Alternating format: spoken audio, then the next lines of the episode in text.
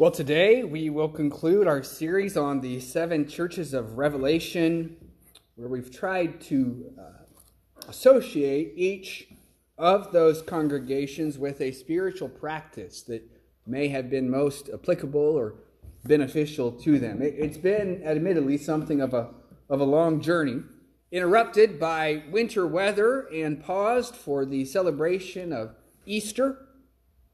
I look back, we started this February 7th, 77 days ago. It feels in some ways right to me that it was somewhat prolonged. Maybe it will help us to remember that the commitment to godliness, growth in Christ likeness through the practice of these various uh, spiritual disciplines is not a brief one. It's something that we've dedicated all of ourselves to for all of our lives. My hope is that this series has inspired you on this journey, maybe given you some things to think about, maybe considering practices that you hadn't before, maybe considering taking up practices in a new way. So, as we prepare our hearts to read the words to the last church that we'll consider, the church in Laodicea, let's pray that God would speak. Oh Lord, we do thank you for your word. We thank you for the way that you spoke to these seven churches, specific to their time, specific to their context. Lord, we pray that as we consider the words to this congregation, to us, that we would be open, that we would receive your message. We ask this in the name of Jesus. Amen. From Revelation 3, beginning in verse 14. And to the angel of the church in Laodicea, write the words of the Amen, the faithful and true witness, the beginning of God's creation. I know your works. You are neither cold nor hot. Would that you were either cold or hot. So, because you are lukewarm and neither hot nor cold, I will spit you out of my mouth. For you say, I am rich, I have prospered, and I need nothing. Not realizing that you are wretched, pitiable, poor, blind, and naked.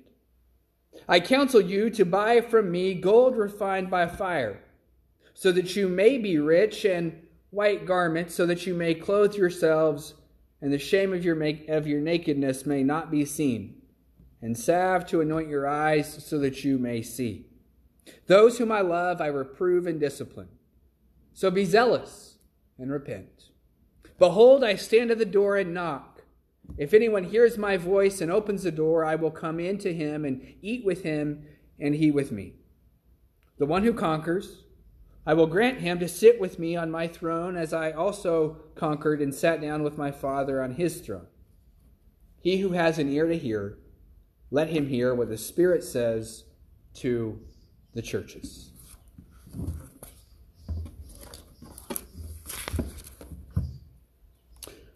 So, as we've done with most of the other six churches that we've examined, let's consider just a few details that we believe to have been true about the city and the church that inhabited it there in Laodicea. It probably stands to reason that I think almost all seven of these cities we've talked about kind of their strategic location.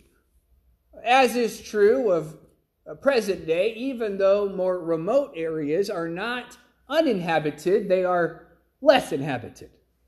And so these seven churches primarily lived in cities, or primarily were located in cities where people lived.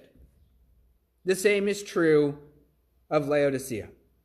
As the map behind me shows of the seven churches, it's the farthest to the southeast.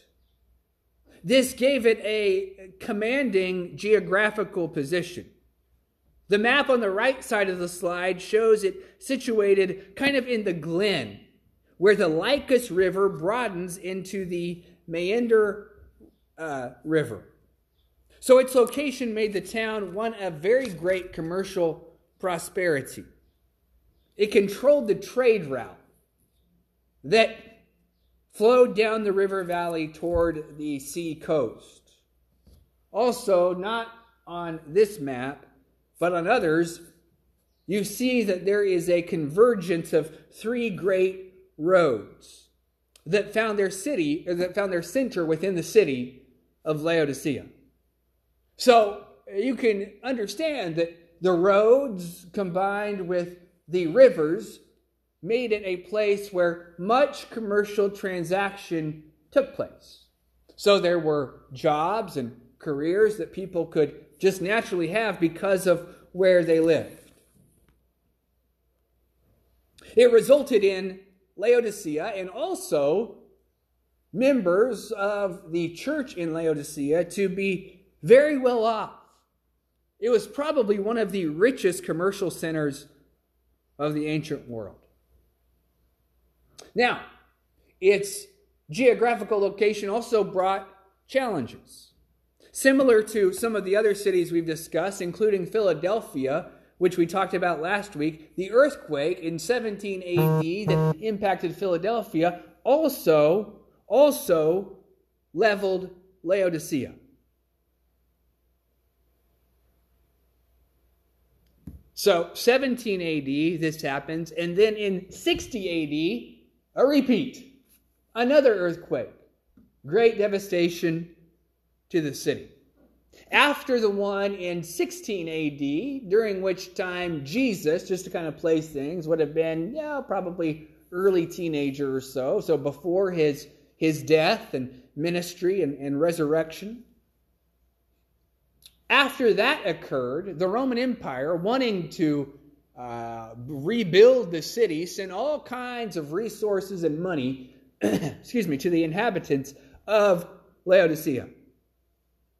After the second earthquake, so again, just to kind of place it, probably right around the time that Revelation was written, right after the second earthquake, the offer was extended again from the empire in Rome. Let us help you rebuild your city again. The Laodiceans refused. They said, We can do it on our own. We don't need your help. We have the resources. And they were reluctant to accept help from anyone. You, you may recall, you may have caught verse 17. Let me see if I can go back here. Verse 17. You say, I am rich, I have prospered, I need nothing. This sentiment reflected the attitude of the city as a whole. There was a sense of total self sufficiency. In some ways, as we consider the church in Laodicea, it is difficult to overlook some of the similarities the, the, the Laodiceans and the broader American church share. We have the ability and sometimes the propensity to put our trust in the material possessions that we have. We can be distracted by outside, outward luxury and ease. We can find ourselves placing our focus on the things of this world. All those things would have been true of the Laodiceans as well while remembering that my assignment of these disciplines to the specific churches is subjective. And there are others who may try to tie different combinations together, and I would certainly understand that uh, changes could have been made even to what I've shared in the weeks prior. I may be more certain of this pairing than any of the others so far realizing our similarities with this church, just kind of culturally, and, and the blessings that God has given us, us meaning the church of the United States, and probably us meaning Willard Avenue too. It might be that the discipline of confession, the discipline of confession, is paramount to our growing in godliness. Confession, at its core, is the realization that we are not able to take care of it on our own. That we are not self sufficient. In some practices of Christianity, the act of confession, I think probably more currently today called reconciliation, is a major focus. In fact, even within Catholicism, it is one of the rites. Now, Baptists, we, we, we, we don't want to blur the line, right? and so that it is not something that we have necessarily prioritized. It could be to our detriment that that is true. In introducing his thoughts on confession, and it's important in our quest for godliness, one author wrote At the heart of God is the desire to give and to forgive. Expounding on that thought, I'd remind us that it's so much a part of who God is that He created the grand cosmic event to help us be forgiven. The event which culminated in what we celebrated just a few weeks ago the death, burial, and resurrection of His Son, the Lord Jesus. So it is with God's commitment to grace in mind, even at the cost of His own life, that we approach this practice, this spiritual discipline, which I'll admit can be kind of intimidating, a little daunting. I want to be clear, hopefully, to assuage any of those sorts of concerns, that I am not suggesting that we are necessarily called to imitate what some denominations do. And, and, and next Sunday, there's not going to be a little room right here where I'm sitting, and you're going to come in and and, and share with me uh, your, your sense. That, that, that's, for, for some people, that is very effective. That is not the, pr- the practice of our tradition. And I don't think confession needs to be limited to that sort of an experience. I would suggest, though, that there are two primary types that we should consider corporate confession, you and another trusted person, clergy or not, to be honest. And then private confession, which exists between you and God. Let's consider just briefly what both of those might look like in practice. Let's start with the hard one you and somebody else. You know, we can often fall into a wicked cycle where we, who are intimately familiar with our lives and the decisions we make, both good and, and bad, we can begin to think that, well, I'm, I'm really kind of kind of messed up. And, and surely, surely the good folk who sit with me in the pews at, at church or that I know in other elements of my life, sure, surely they don't they don't struggle with these types of things that, that I do. And in turn, we tend to get caught in a pit of guilt about the sin with which we struggle. What does that inspire us to do? Hide it away. well, I as woo, as long as so and so doesn't know that this is a stumbling block for me, I you know, I'll just kind of keep this one, keep this one hidden, keep this one pushed down. And then we begin to sense the veil that we're trying to live behind. That veil soon becomes a weight of something that feels like hypocrisy. The scriptural, the scriptural solution to these chains of, of guilt and, and shrouds of darkness is accepting accepting what we admitted when we first committed our life to following Jesus. that as a church, we are, as one author has called it, a fellowship of sinners. That's why we're here. Because we've been honest with ourselves and honest with the Lord that we need His forgiveness. Because we don't choose the right thing. Because we are prideful and selfish. And while we certainly have the capacity and the ability through the work of the Spirit to, to, to be transformed into Christ's image, that that is not our natural go-to. But we remember that we're in this together. We're all committed to progressing toward godliness, but not one of us is fully there yet. And as such, we don't engage in judgment over another person. We leave that to the only true and fair judge, the Lord God. So, corporate confession, what does that look like? Corporate confession involves finding someone that we trust who's a good listener and who is also committed to following Jesus. Because it takes humility to ask them to sit down with you and, and engage in the direction given in James 5. Remember that verse? Confess your sins to each other and pray for each other so that you may be healed.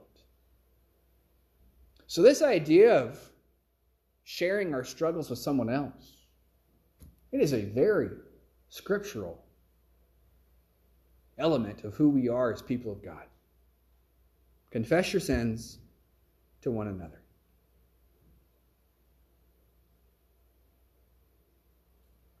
Might seem a little uncomfortable, even to kind of think about. Well, who would that be? What would that be like?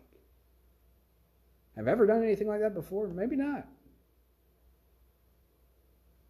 We can all, though, relate to the weight of secret keeping. And when truth is told, there is a freedom that is granted that is absolutely exhilarating. This is one of the gifts offered within this form of confession to another person. The other form of confession, and as I imagine it, the second form is the one that is more consistent.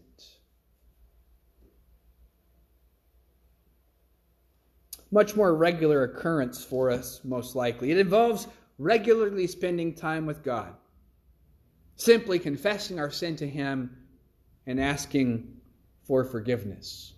We include it very intentionally as an element of our service. But that should not be the only time of the week that you are offering confession to the Lord. I sometimes mention during that prayer of confession that we participate in that it's, it's not somehow a, a, a, process of us saying the magic words. Well, if we, if we, if we just say it right, then, then somehow we'll, we'll convince the Lord and, and twist the arm of Jesus to, to give us grace. That is, that is not at all. That is not at all true. Neither should our private confession be viewed as somehow trying to convince God to forgive. I think the primary purpose for private confession is that we maintain good perspective. Perspective regarding God, that God is gracious, and perspective regarding ourselves that we need God's grace.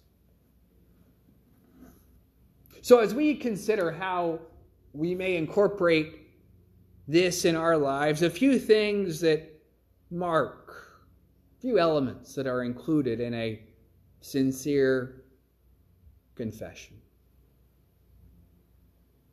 Specific. It's easy. It's easy and probably not always wrong, if I can use that word. You know, God, forgive me for the things I've done that I shouldn't, or the things that I should have done that I didn't, right? Kind of a wide ranging. But we, at least in the quietness of our own hearts, and maybe as we sit down with someone else, attempting to follow the instruction from James, we can probably get a little bit more specific.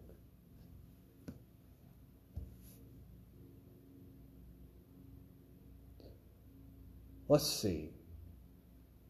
I didn't include this in my notes. And I don't want to hijack my sermon by entering in, but just as I stand up here and talk to you all about it, things today for, for me, even. So, our schedule with Elijah playing soccer today was thrown off. And I'm realizing how dependent sometimes my mood is on the schedule. Hmm? And so, as Dana and Elijah were getting ready to leave, was I a uh, was I a, a, a, a joy filled supporter of the demands that it made on me and the impact it made on, on kind of my process of getting ready and, and all of the all of the logistics? Ooh, not at all. I was a grump. Hard to believe, I'm sure, for at least 95% of you, except this one right here, right? And you, you, you note how that attitude rubs off on other people. And I think, well, why is why is Dana in such a bad mood? She was fine until she spent 20 minutes around me this morning, right? Mm. Now, our confession could be to the Lord and to her, you know, sorry, but I could be more specific. And then that word, sorry. A lot within, a lot within that, isn't there? It doesn't mean that we somehow wallow in the quicksand of our sin and become so completely preoccupied with them that we, we just can't move past it. That, that's not what it means. But it, it does mean, it does mean recognizing that in the actions we've taken, in the words that we've said, in the attitudes that we've displayed, we have strayed from the heart of the Father. We have not kept our commitment to walking in the way that Jesus did. And because of that, there should be regret. And then there's within a confession a determination, a willingness to do better, right? It frees us from our past sin and gives us a yearning, a renewed yearning to, to live out our commitment to the Lord. Remembering that that is accomplished in the strength of the Lord and not our own. And then just to wrap it up, confession at its end is a joy filled experience. We confess always remembering that we are assured of God's grace. I don't know if you if you note kind of the transition even within our prayer of confession, it probably some weeks is easier than others. Within some traditions there is a time of confession and then what is called an assurance of pardon. Hmm? That we don't confess and then kind of cross our fingers and hope for the best. Right? We confess knowing God's answer is yes. Yes, you are forgiven. May this practice motivate us to a life of honesty and progression toward the godliness that Christ calls us to.